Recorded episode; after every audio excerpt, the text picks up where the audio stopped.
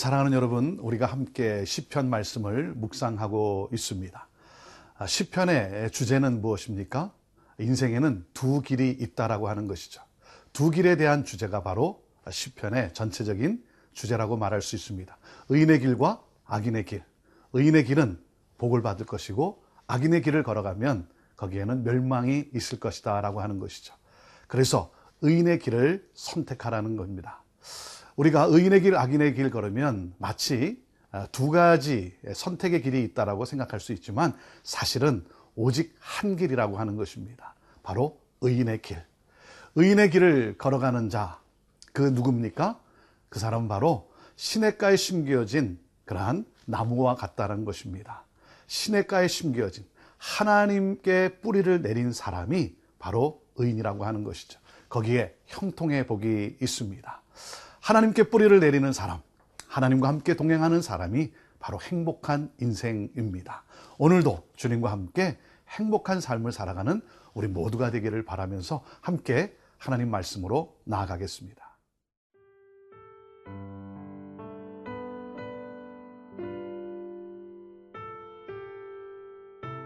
시편 52편 1절에서 9절 말씀입니다.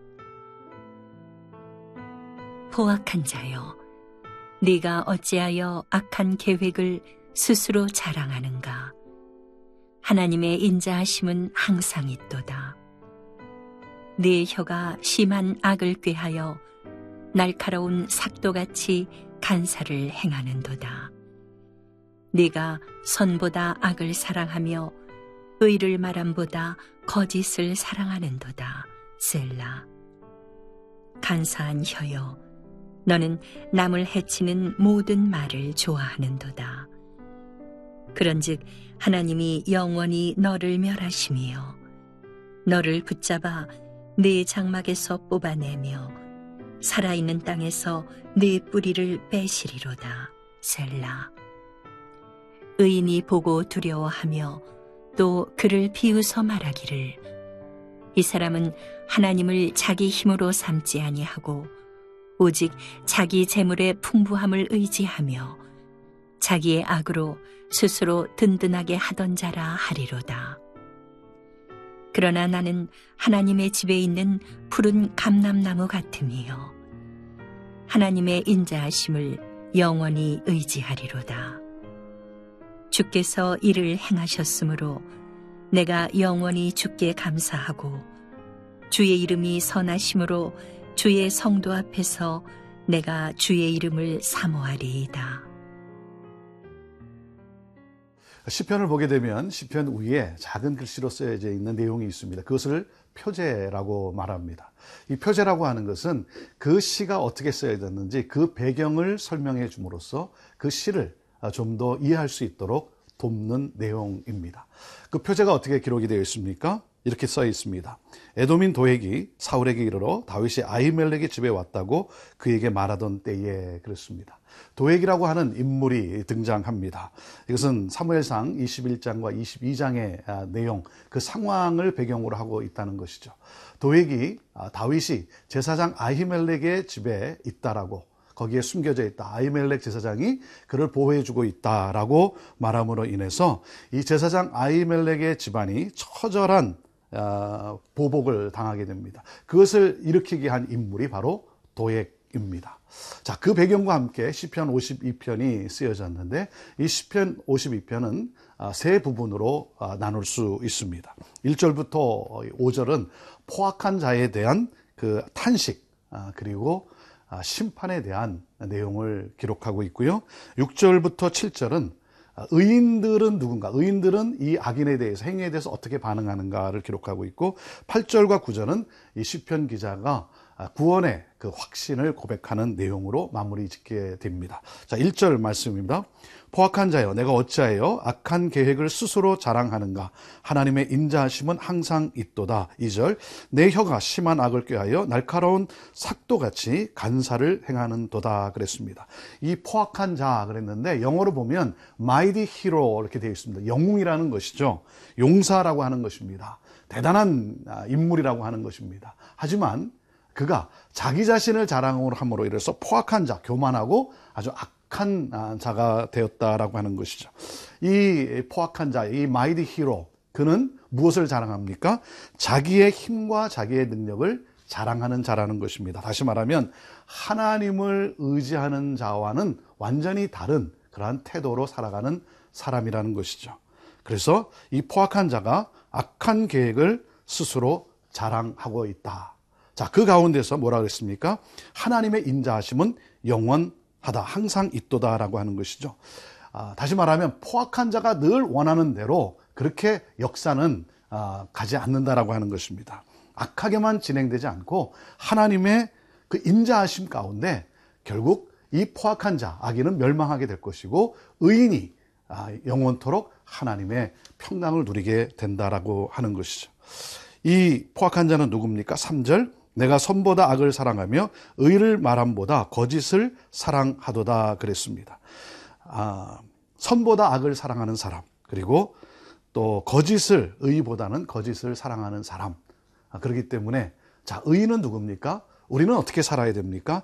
악을 미워하고 선을 우리는 사랑해야 한다는 것이죠. 그리고 아, 거짓이 아니라 의를 추구해야 한다는 것이죠. 이것이 바로 의인의 덕목이라는 것입니다. 사랑하는 여러분, 악을 미워하고 선을 사랑하고 거짓이 아니라 의를 추구하는 것. 이것이 바로 우리의 삶이어야 합니다.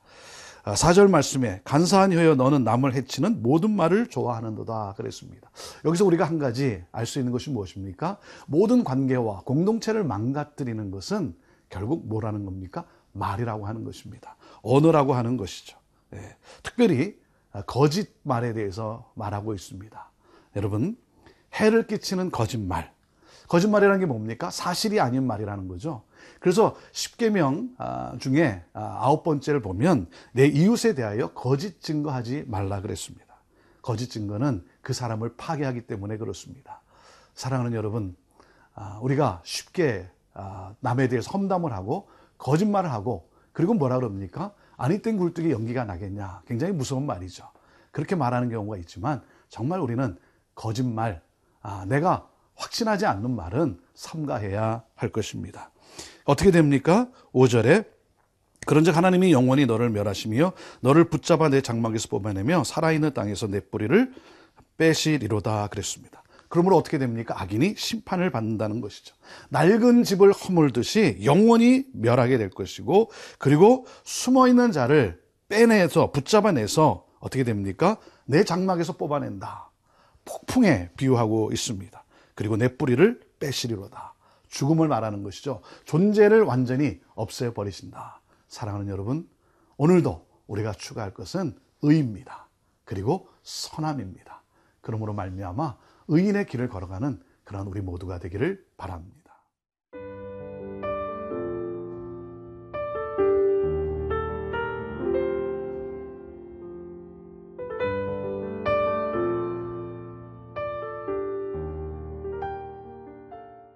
사랑하는 여러분, 악인의 길은 멸망입니다. 그것은 분명합니다. 그 멸망을 의인들은 어떻게 반응하고 어, 보고 있습니까? 6절 말씀입니다. 의인이 보고 두려워하며 또 그를 비웃어 말하기를 그랬습니다. 아, 포악한 자의 심판에 대한 의인들의 반응, 아, 보고 두려워하여 그랬습니다. 멸망을 직접 보기 때문에 그 하나님의 심판이 얼마나 정말 무서운가, 아, 두려움이 또한 우리에게 주어지기도 합니다. 또 그를 비웃어 말하기를 웃는다는 거죠.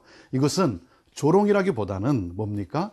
하나님께서 의인을 보호해 주신다라고 하는 것입니다. 악인은 결국 멸망을 당하고 의인은 하나님을 보호해 주기 때문에 의인은 이러한 상황 속에서 악인에게 의해 짓밟히기도 하지만 정말 하나님의 결과가 그렇기 때문에 안도의 숨을 쉬고 그리고 기쁨의 웃음을 우리가 또한 가질 수 있다라고 하는 것이죠. 자, 포악한 자, 악인은 어떻게 살아갑니까? 7절입니다. 이 사람은 하나님을 자기 힘으로 삼지 아니하고 오직 자기 재물의 풍부함을 의지하며 자기의 악으로 스스로 든든하게 하던 자라 하리로다 그랬습니다. 포악한 자는 하나님을 자기 힘으로 삼지 않는다. 하나님을 피난처로 삼지 않는다는 거죠. 아, 자기 일을 의지합니다. 특별히 뭡니까?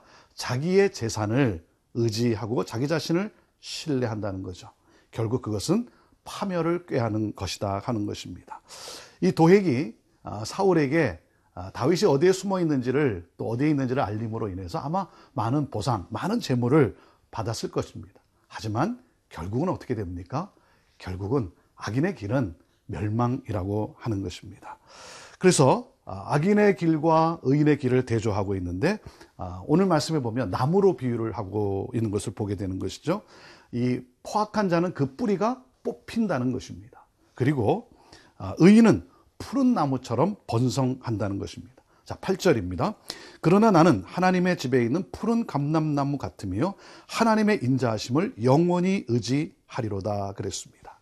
이 포악한 자 악인은 자기 재산을 신뢰하는 자이고 의인은 하나님의 인자하심, 하나님의 인애를 신뢰하기 때문에 어떻게 됩니까?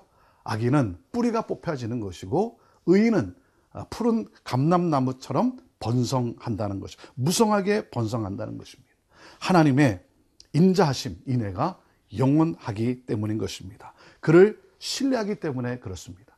사랑하는 여러분, 우리는 어디에 뿌리를 내리는가? 이것이 오늘 우리 다시 한번 하나님 앞에 결단해야 될 기도 내용입니다. 나는 하나님께 뿌리를 내리는가? 아니면 세상에 뿌리를 내리는가? 땅에 깊이 뿌리를 내리는 같이 하나님께 뿌리를 내리는 그러한 우리의 신앙의 삶이 되어야 할 것입니다. 자, 마지막 구절입니다. 주께서 이를 행하셨으므로 내가 영원히 주께 감사하고 주의 이름이 선하심으로 주의 성도 앞에서 내가 주의 이름을 사모하리로다. 하나님께 감사하며 그 하나님의 선하심을 찬양하고 있습니다. 탄식으로 시작을 했지만 찬양으로 마감을 하고 있습니다. 하나님의 선하심. 왜?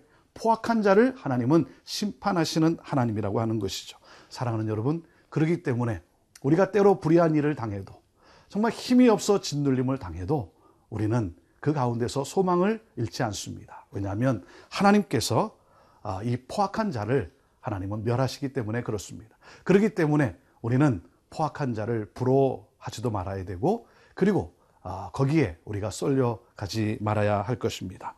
하나님의 인내하심을 의지하면서 정말 어떠한 상황에서도 그 하나님을 바라보며 우리가 그 하나님의 도우심을 간구하며 찬양하는 우리 모두가 되기를 바라고 그리고 우리의 입술에 나오는 언어가 저주가 아니라 죽이는 말이 아니라 생명을 살리는 소망을 가져다 주는 그러므로 하나님 나라를 이루어가는 그런 푸른 나무처럼 많은 사람에게 축복이 되는 우리 모두의 삶이 되기를 바랍니다.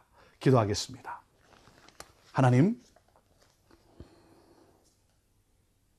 의인을 보호하시고 그 길을 형통케 하시며 악인의 길은 결국 멸망으로 심판하시는 하나님. 오늘도 우리의 삶 속에 어떠한 어려움과 또 어떠한 고통이 있다 할지라도 하나님 선을 추구하며 의를 추구하는 그러한 우리들 되게 하여 주시고 그 가운데서 우리를 도우시는 우리 하나님, 우리를 보호하시고 우리를 살리시는 그 하나님으로 인하여 찬양하는 우리의 모습이 우리의 삶이 되게 하여 주옵소서. 우리를 통하여 많은 사람들이 살아나게 하여 주옵소서. 살리는 언어, 생명을 주는 언어로 복음을 전하는 그러므로 오늘도 하나님의 기쁨이 넘치는 삶을 살아가는 모든 성도들 다 되게 하여 주옵소서. 예수님의 이름으로 감사하며 기도하옵나이다. 아멘. 별 위에 더 멀리 더 가.